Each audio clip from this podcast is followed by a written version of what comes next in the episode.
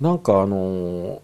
1年ラジオを続けると、うん。例えばラジオってどんどん進化していくんだなって最初の頃に僕思ったりとかね。ああの本当にどんどんつ生んで作っていく音楽みたいな感じだなって思って始まって、ーうん。あるいは途中からそのゲストの人とあの会話をすることでこんなにあの新しい発見をしたりするんだなって思ったりとか、あるいはそのユーミンの曲を一部僕が知らなかったのにこんなに素敵な作品があるんだねって逆にみやちゃんから教えてもらったりとか、あるいはこれはちょっと笑うところだけど業界の人たちにもこんなにユーミンを語ってると止まんない人がいっぱいいるからユーミンのラジオをやってみたいな、ユーミンの番組やってみたいなと思って始めた企画で僕はユーミンだったら語るよって思って始めたら何のことはないファンの人っていうのはすごいなみたいな、俺ファンって言っちゃいけねえ？みたいな。そういうことを知ってしまうっていう、あの嬉しい悲鳴みたいなこととか、いろいろあったんだけど俺一個感じてることは、これも音楽の作品と似てて、ラジオを続けていろんな人と出会い、でいろんなことを知りその人の人生とユーミンの接点とか聞いたりとか、ある人の松任谷さんへの思いを聞いたりしてるうちに、それが終わらないの。なんか一個でポーズボタンとかストップじゃないで。ねずーっと育ってるの。でも当たり前の話でその人は今日も今もユーミンの曲を聴いてるわけだよね、でそれを想像するから続いてるっていうんじゃなくてなんでかっていうとこの間だってまたライブで会えるじゃない？うん。あと当然コミュニティでいろんな人が書き込みするじゃない、だから常に現在進行形じゃない、そうすると誰かの人にフォーカスを当ててなるほどなって思ったことが常にずっと続いてるから、簡単に言うと生きてるのね。その思いと、ユーミンに対する思いとかマンタさんに対する憧れとかがずっと生きてるわけ、そう生きてるのが全部が全部進行していて、で僕ライブ過去に1回しか行ったことのない人なんだけど、多分ライブに行った瞬間にそれが渦になってるはずなのね。現在進行形の、でライブが終わったらみんなそれぞれバラバラに自分の家に戻ったりするんだけどずっと進行し続けるじゃない、このずっと生き続けてることの凄さもラジオを通して俺は分かった。当たり前の話なんだけどね、考えたら。ファンとかあるいはユーミンの大好きな人たちの数だけ、常にその人たちの中でいつもユーミンの作品がずっと進行形になってるっていうのが、頭で考えたら分かったはずなのにこのラジオを通してなんかめっちゃリアルに感じた、っていうか今も感じてる。これがなんかねすごいのよ。確かに。だってみやちゃんもそうそのうちの一人なわけでね、うんうんうんだからラジオ収録してない時もね二人で結構語るもんね、うん。なんだかんだ言ってね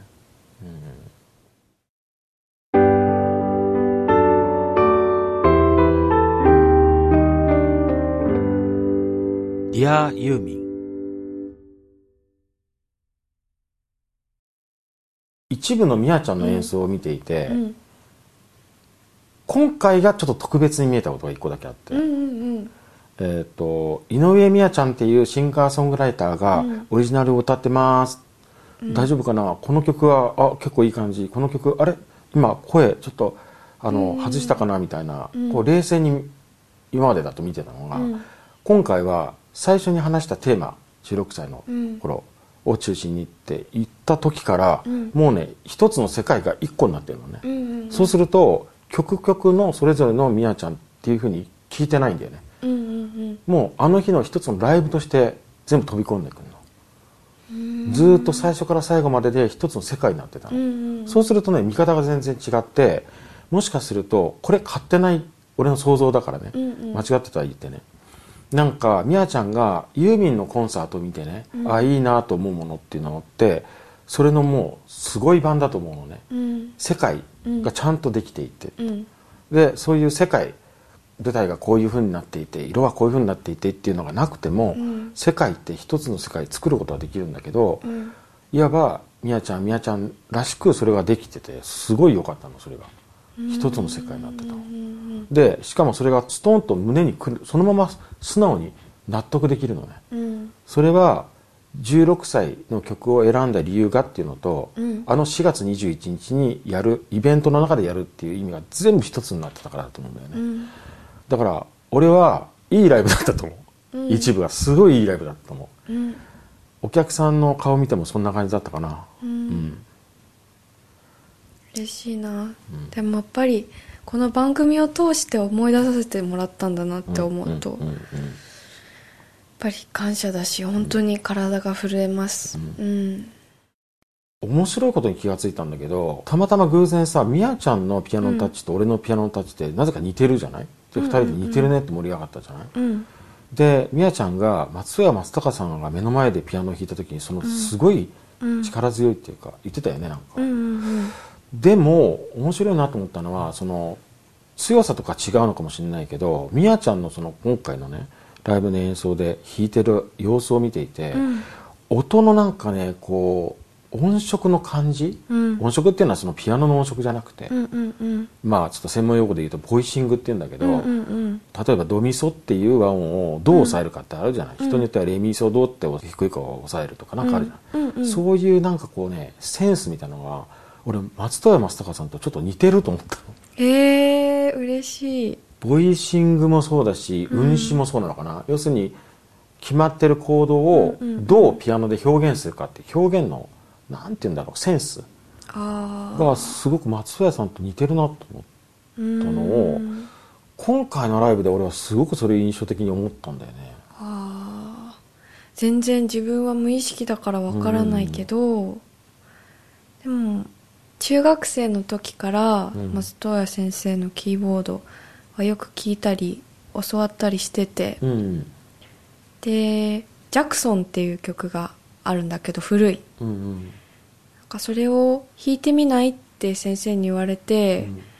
先生が弾いた通りの元々の音源をもらって、うん。まあ、弾いたりしてたんだよね、うん。だからもらってるものは大きいのかもしれない、うん、ああ俺興味深いことに気がついた、前からみやちゃんからさ、うん。その松任谷先生に教わってた頃の話を嬉しそうに喋ってくれるじゃないたまにね、うんうんその時からなんとなくああそうだって思ってたんだけど、うん。確かみやちゃんから聞いたのは松任谷先生は、うん。いろんな音楽を紹介してくれるんでしょ、うんうんうん作品を。うん。すごい正しいなと思ったの。ああそうですね。うんでしかも中学生とかあと16歳の頃がすごく多いじゃない、松任谷先生から教わったっていうのが。いやだからそういう一番その感受性が豊かな時に、うん。いろんな音楽を聴くってすごく大事で、あの先生の iPod をうん。そのままコピーしてもらって、ずーっとその入ってるのを聞いたりしてました。ううんんなんか僕がやっぱりねそのいろんなアーティストのことをうん。見たり聞いたり、うん。場合によっては携わったりするあの仕事をしている性格上際立って才能のある若いアーティストとかが出てくるとすごく注目してうん。いろいろ調べるのね。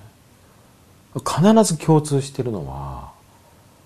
いろんな音楽を聴いてるんだよね。うんうんだから結局オリジナリティのある作品を埋める人もん。本当にオリジナルだ他に似てないっていう音楽を作る人もうん。どっかこの体に入れたというか、うん。僕はよく音楽を食べるって言うんだけど、うんうんうん。食べ物みたいにいっぱい食べたり飲んだりするって言うんだけど、うん。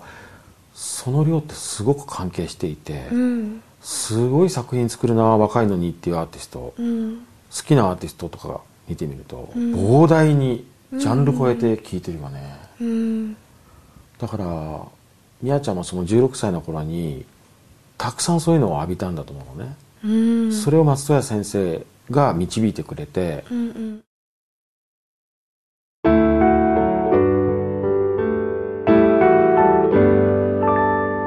ディアユーミン。まあ F ジッコさん本当にあのお世話になりました。はいあに。の結局君はあの美味しいスイーツ食べれたの？食べれた。食べれたんやずっと食べたかったんだけどうん。めちゃくちゃ美味しかったね。うん。特に私が好きなのはチーズケーキかあなー。うん。でもお店の人が終演後に言ってたのは、うん。最近は